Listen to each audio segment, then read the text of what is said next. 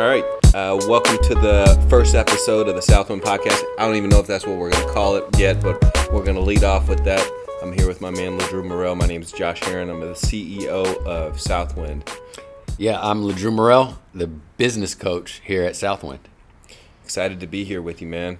Likewise, So, likewise. so yeah, so this podcast, when we're thinking about what we should, how we can influence our team and people um, better, and just give them more knowledge, more information, things that can help them move forward in life.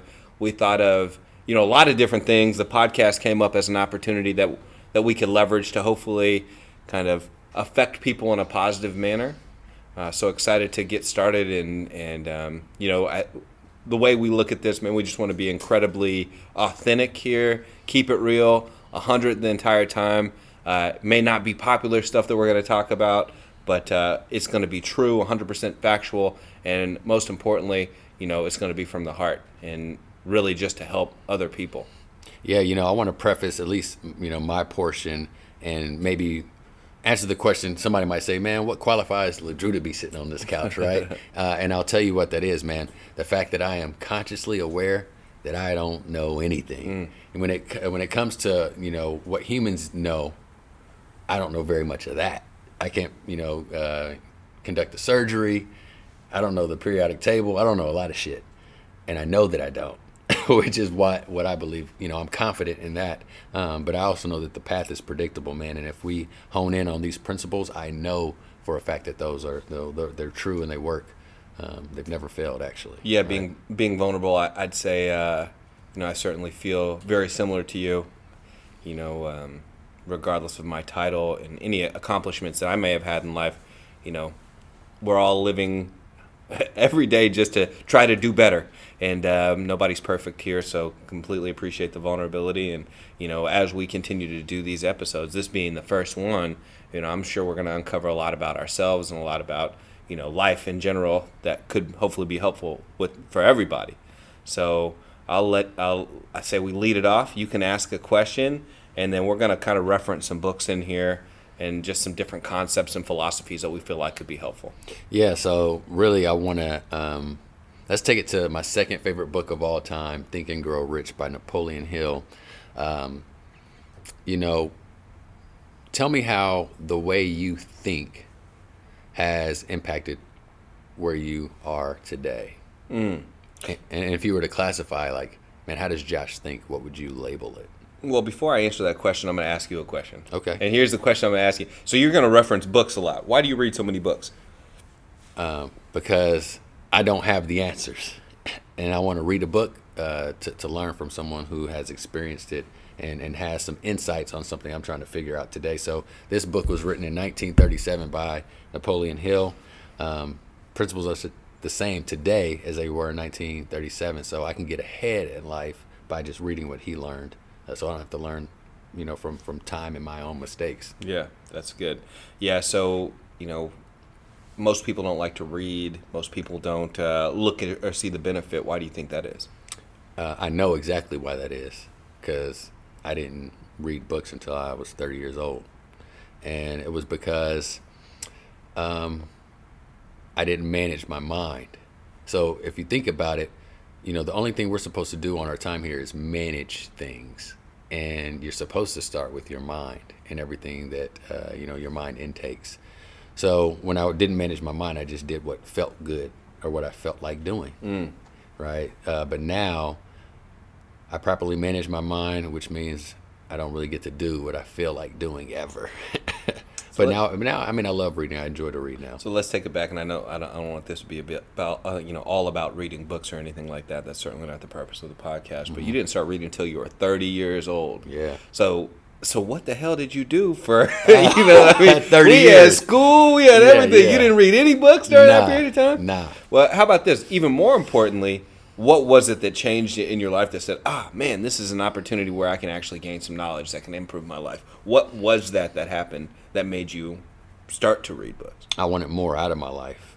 And then um, when I tried to get more, I didn't have access to what allows you to have more. So at that point, it was a it was a decision that I made that man, I'm finally willing to do what it takes to get what I want. Give me some backstory. What was your life like at that point? Ooh, should I really, really tell the truth? Yeah, I think I, you know, I think that we talked about yeah, uh, yeah, kind of from the jump that we were going to be authentic, right? I- we were yeah, going to keep I- it 100. I hear you. Um, all right, so I was living in these apartments across from a trailer park, right? And I used to, um, I used to always go outside, and I had a what is called a Swisher Sweet with me, Okay. with uh, you know a bottle of the cheapest whatever I could find, Mm-hmm. and I was just doing that. Um, living in this apartment, uh, my sons and I, we just had mattresses on the floor, and it was a little cheap apartment, so I had like no ceiling lights. So when it got dark, it was just dark. So instead of just sitting in the dark apartment, I would go outside and just sit on the stoop of this apartment, and then just you know look at the little swisher in the packet. Not do nothing with it though. I wasn't doing nothing, Josh. Um, and and then drink my drink, and I was like a really big time loser. And one day I just got tired of it and crumbled it up, the good good, mm-hmm. crumbled it up, threw it out, and said, "I'm not doing this anymore, man. I'm gonna do something different." Man, that's imp- that's powerful. And you think about there's something that had to happen at that moment that changed you to make you say, "I'm not doing this anymore." Because I think that happens in a lot of people's lives. I, I think you look at people who are successful, and most people see them as somebody who has it all, or who who have had all the answers, or have have had all the opportunity. But the reality, everybody, the reality is that I've seen is that everybody comes to some point in their life where they're saying, you know, either I'm not doing this anymore, or I need to do something else. And what do you think brought you to that point?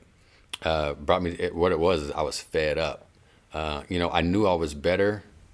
I was like, I'm better than this, is what I told myself, and I was fed up. And I, I've always been one to like challenges, so I wanted to challenge myself to become someone that was successful and influential, and I didn't know how, um, so I started reading. What was your first book you picked up? Seat to the Soul by Gary Zukav. Why pick? Why pick that one? because I, I said, okay, I'm trying to let me see who's smart right now. Right. And then I then I was like, all right, shit, Oprah's smart. And then I went to Oprah's book club on Google. Yeah. And that was the first book. Mm. What did you learn from that experience? Oh wow, that uh, man, to actually know who you are, you have to take a seat in your own soul and mm. evaluate who you are on the inside. Did you know who you were at that point after reading that book? Not even close. Mm. What did you? Th- who did you think you were? Um, a guy that likes Tinder. like and like fun stuff. I like to go to Power and Light. Yeah, I like to wear Jordans. yeah. For those that aren't from Kansas City, Power and Light's an entertainment di- district yeah, yeah. Uh, downtown. Yeah, that's that's where that's who I thought I was. I had the black Dodge Charger. You know, All right. Here's the most important thing. Who do you think you are right now? who do I think I am right now? That's a great question. Um, I am the greater version of LeDrew Morel. So, you, are you still the same person that you were back then?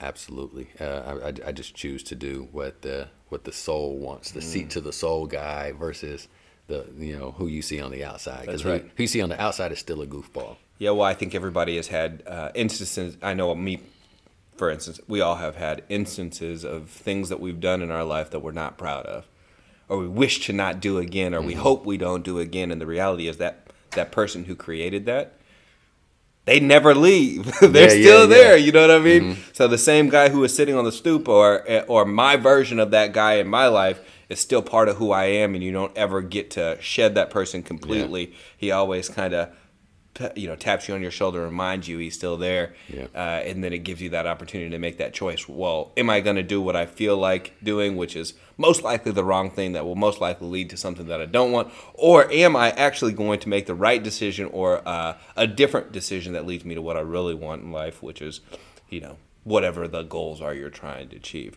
So anyhow i didn't mean to get us off uh, you know topic right?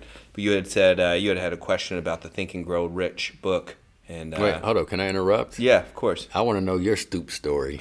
Ooh, man. When was that moment for you where you were sitting on the stoop and you were fed up about something?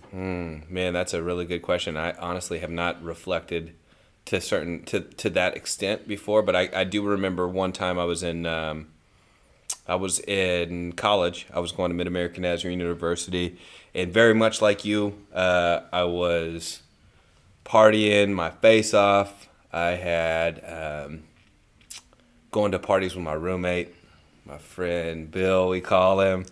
uh, and we were sitting outside this house uh, house party. It was like in Mid America. You went to Mid America too, so you know we didn't have a lot of house parties. Right. So we were excited. We were ramped up. We had been ready all day long to do this party. You know, so you know what that means. We start pre-drinking, Right. and uh, at that point I drank Jack Daniels, and uh, which I don't drink anymore, but. I, at least I don't drink Jack Daniels anymore. and so I'm uh, we're sitting in the parking lot of this party, and like we're revved up, really excited because I think it's been summer, and this is like a there were some girls that were throwing this party, and uh, we're excited about the experience. And uh, Bill and I are sitting out in his car, and we're drinking uh, a fifth of Jack Daniels. And I drank so much right before the party that I got sick, like so sick that I started, uh, you know, I was puking. I was a mess. I didn't even make it to the party. Like we, I, I was so excited for the party, didn't even make, didn't it to the, party. party. I had to call. I had to. Call, I had to ask my man Bill. My man Bill, you got to take me back to my house, man. I'm not feeling well, and he was pissed because he was excited for the party and he was feeling just fine. Um, so went back to the house. Man, I, I, I like I got sick for the rest of the night. I was super duper sick. So sick I had to call my parents and pick me up. I was living off campus with a, a friend of mine named Kyle. So I had to call him and have him uh, come pick me up and take me to the hospital. I thought something was really wrong with me. I ended up in the hospital for two days, man, where they looked at me and tried to figure out what was wrong with me. Come to find out, I had like some through getting so sick, I had done something to my stomach, which um, you know caused me to feel more nauseous. And after I got it under control, I went back to my house and I was sitting there, um, you know, feeling tired and like defeated to some extent and I realized that I didn't want to do that anymore and live my life like that anymore.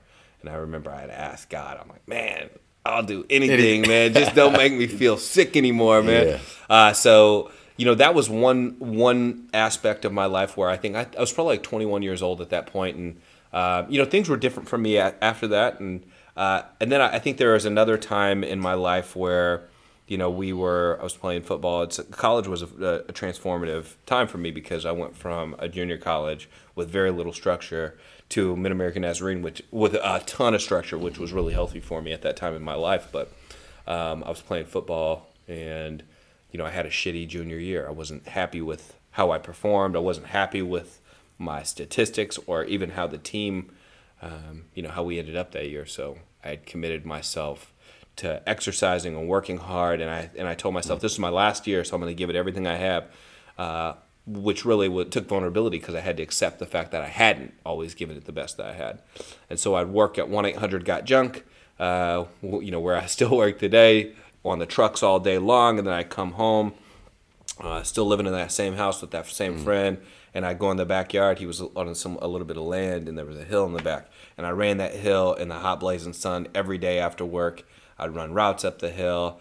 I would uh, just exercise as hard as I possibly could, and then I came out of uh, summer camp, and actually, you know, you were on the team at that time, and I think, uh, and I, I just had a different kind of level of speed I was playing at, and at that point, I recognized that hard work actually does pay off. Yeah. And at, at to that point, I thought that just talent was the most important thing, and then you know that realization that the more the harder I worked, the more energy I put forward, the more success I was having.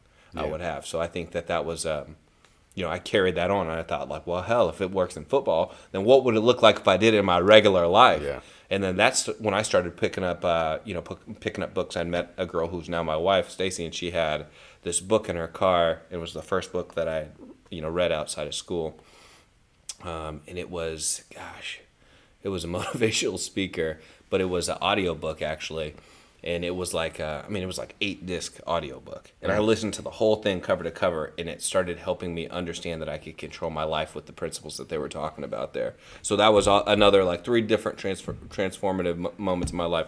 You know, no necessarily, you know, my I I think the stoop story really had to be the, you know, the one where I was sick. But you know, there are several instances over my life where I was fed up with what was happening, and I was ready to make a change. And I think that we probably find a lot of the people that are listening to this podcast at a similar place in their life, where they're not happy, they don't like what they see, and they're ready to change things. They're ready to to make a difference. They're ready to make, you know, have a different life, live a different way. Um, and I think the best thing that they can take from our stories is like, like everybody has this, and the only people who make it out are the ones who actually make the decisions to change it. So I would say that it takes being fed up because until you're actually fed up, you don't make that change, right? I want to take it back to the book about thinking, but hearing your story, I want to, you know, so if hopefully they haven't clicked off, they're still listening because this is the it, you know. Let's explore how your environment impacted how you thought.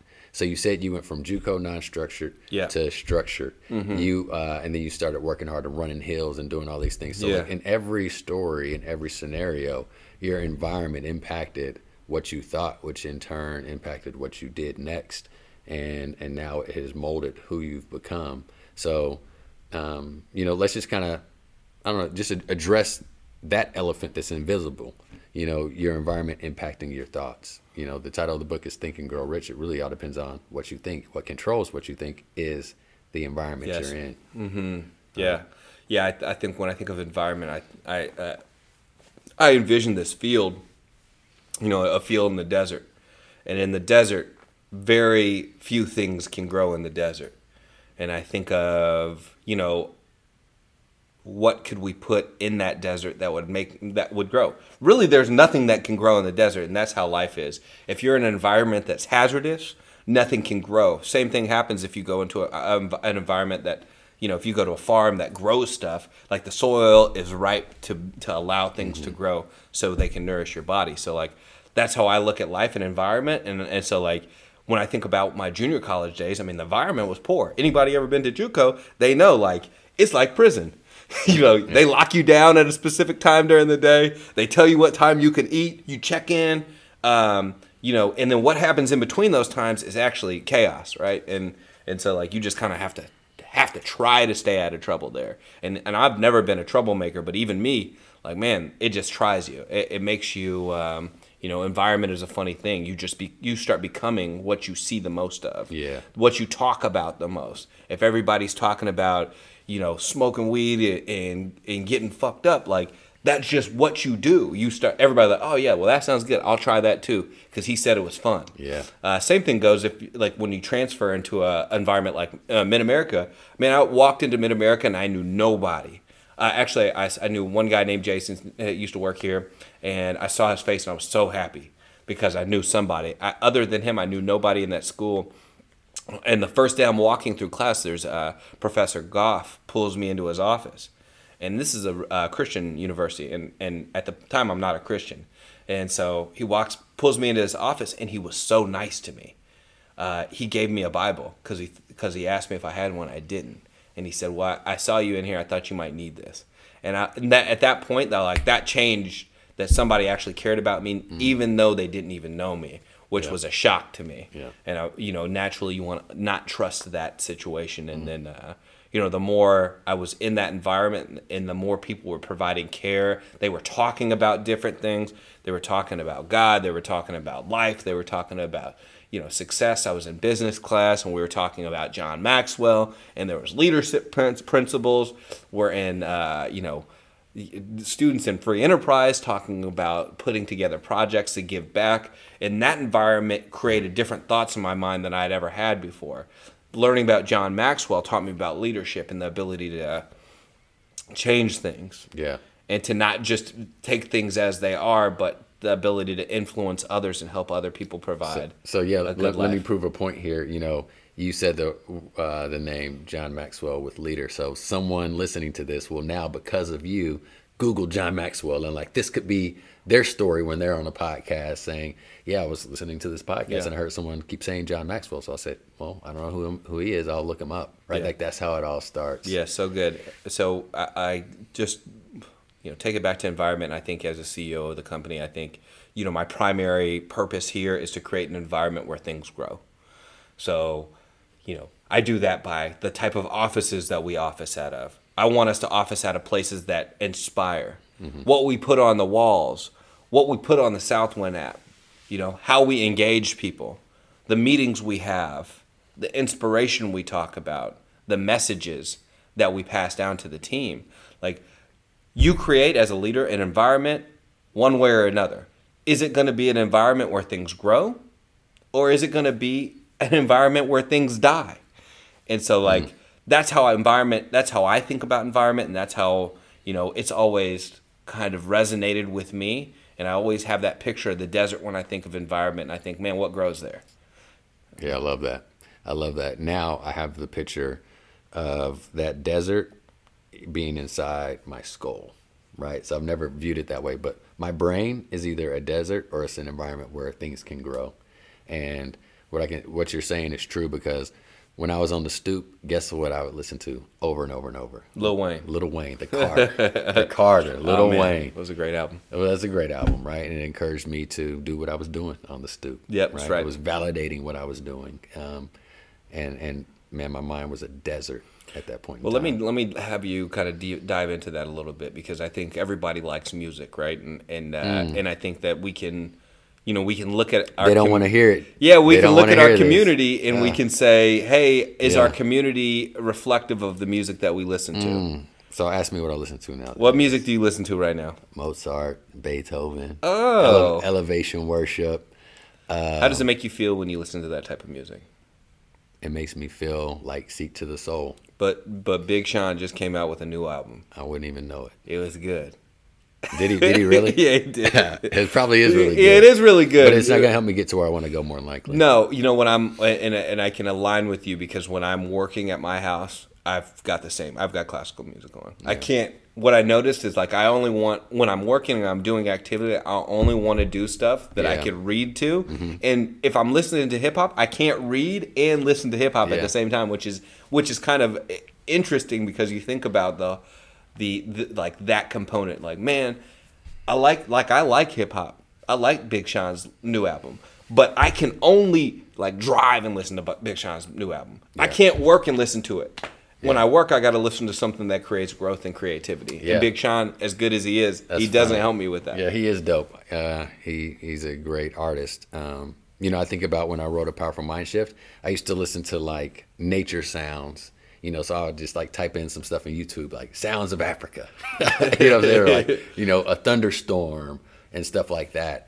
Or I would listen to the classical music. You know, nothing with words, right? Um, but yeah, you know, anything that you see with your eyes or hear with your ears matters more than anything else you do, man. Well, it influences you, right? Yeah. So and and um, so that's it's a really kind of interesting aspect of life that most people don't think about. Like that's that goes directly into environment. Like what you see, what you hear, where you are, creates influence in your mind, in your body, and it helps you make the decision on what to do next. Yeah, you know, I think that's really why I'm so passionate about um, life in general, is because I know that anybody in the world could change their life based on these things. Yeah.